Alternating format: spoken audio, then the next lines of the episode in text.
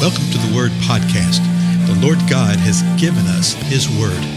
Let us learn it. Let us live it. Let us rejoice in it. Spread the Word.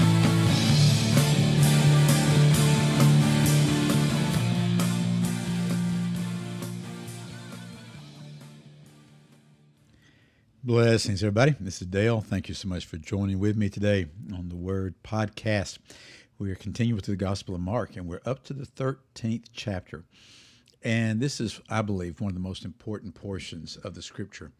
Uh, you have uh, parallel accounts of the thirteenth chapter of Mark in Matthew twenty-four and twenty-five and in Luke twenty-one.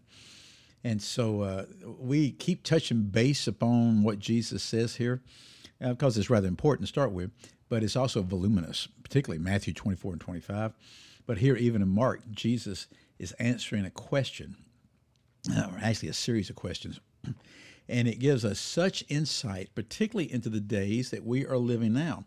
Not just now, but the days that they were living in, the ones that were asking the questions, and the time period in between, the last couple thousand years. So let's just jump to it here. Mark, the thirteenth chapter, verse one says this, and he, that's Jesus, was going out of the temple.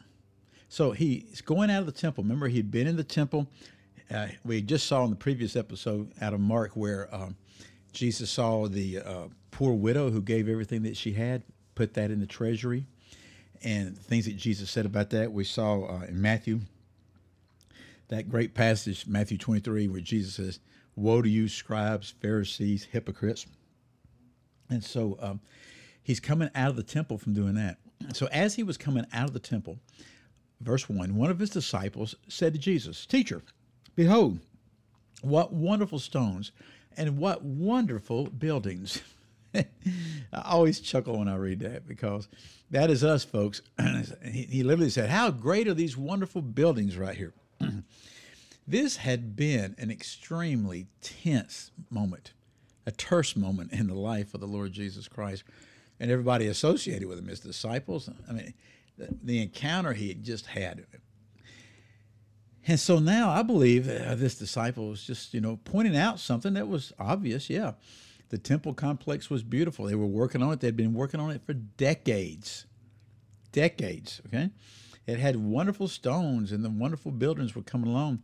And I can't help but think he was just trying to lighten the moment a little bit right here. Because now they're coming out of the temple from where Jesus has said, woe to you, scribes, Pharisees, hypocrites. You will never see me again until you say, blessed is he who comes in the name of the Lord. And, you know, are we not like that? When we encounter uh, tense times, when we encounter challenging times, often we will um, uh, turn to the mundane. We will uh, change subject all matter. We will try to distract. In the vernacular, we will go, squirrel. You know, we'll yell squirrel. Oh, it happens all the time, folks. I see it. Uh, oh, I see it. And, well, I won't tell you where I see it. Uh, I see it all the time. And uh, and it's sad.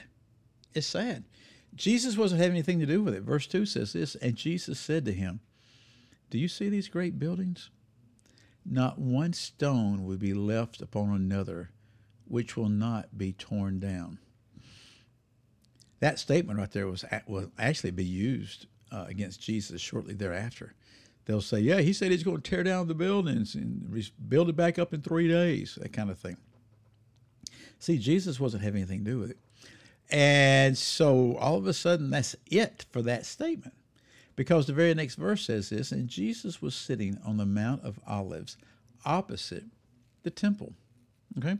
So Matthew says that same thing, that they came out of the temple. Somebody pointed that thing. Jesus responded in like manner, and they kept walking over to the Mount of Olives. So they would have gone down to the Kidron Valley. They'd gone down this valley and they come up valley and they're over the Mount of Olives. And here it says he's sitting opposite the temple. That means he's sitting across the holler from the temple. He's sitting there. Verse three, Peter and James and John and Andrew were questioning him privately. So in, in Matthew and Luke, it tells us that, this, you know, disciples ask him. Well, here it tells us exactly who it is. Those four disciples were questioning Jesus privately. And here's what they ask. Verse four, tell us, when will these things be, and what will be the sign when all these things are going to be fulfilled? Mm, that's a great question, isn't it? Remember how Matthew put it. Matthew put it as, uh, Um, what what is going to be the sign of your coming again and of the end of the age? When will these things occur?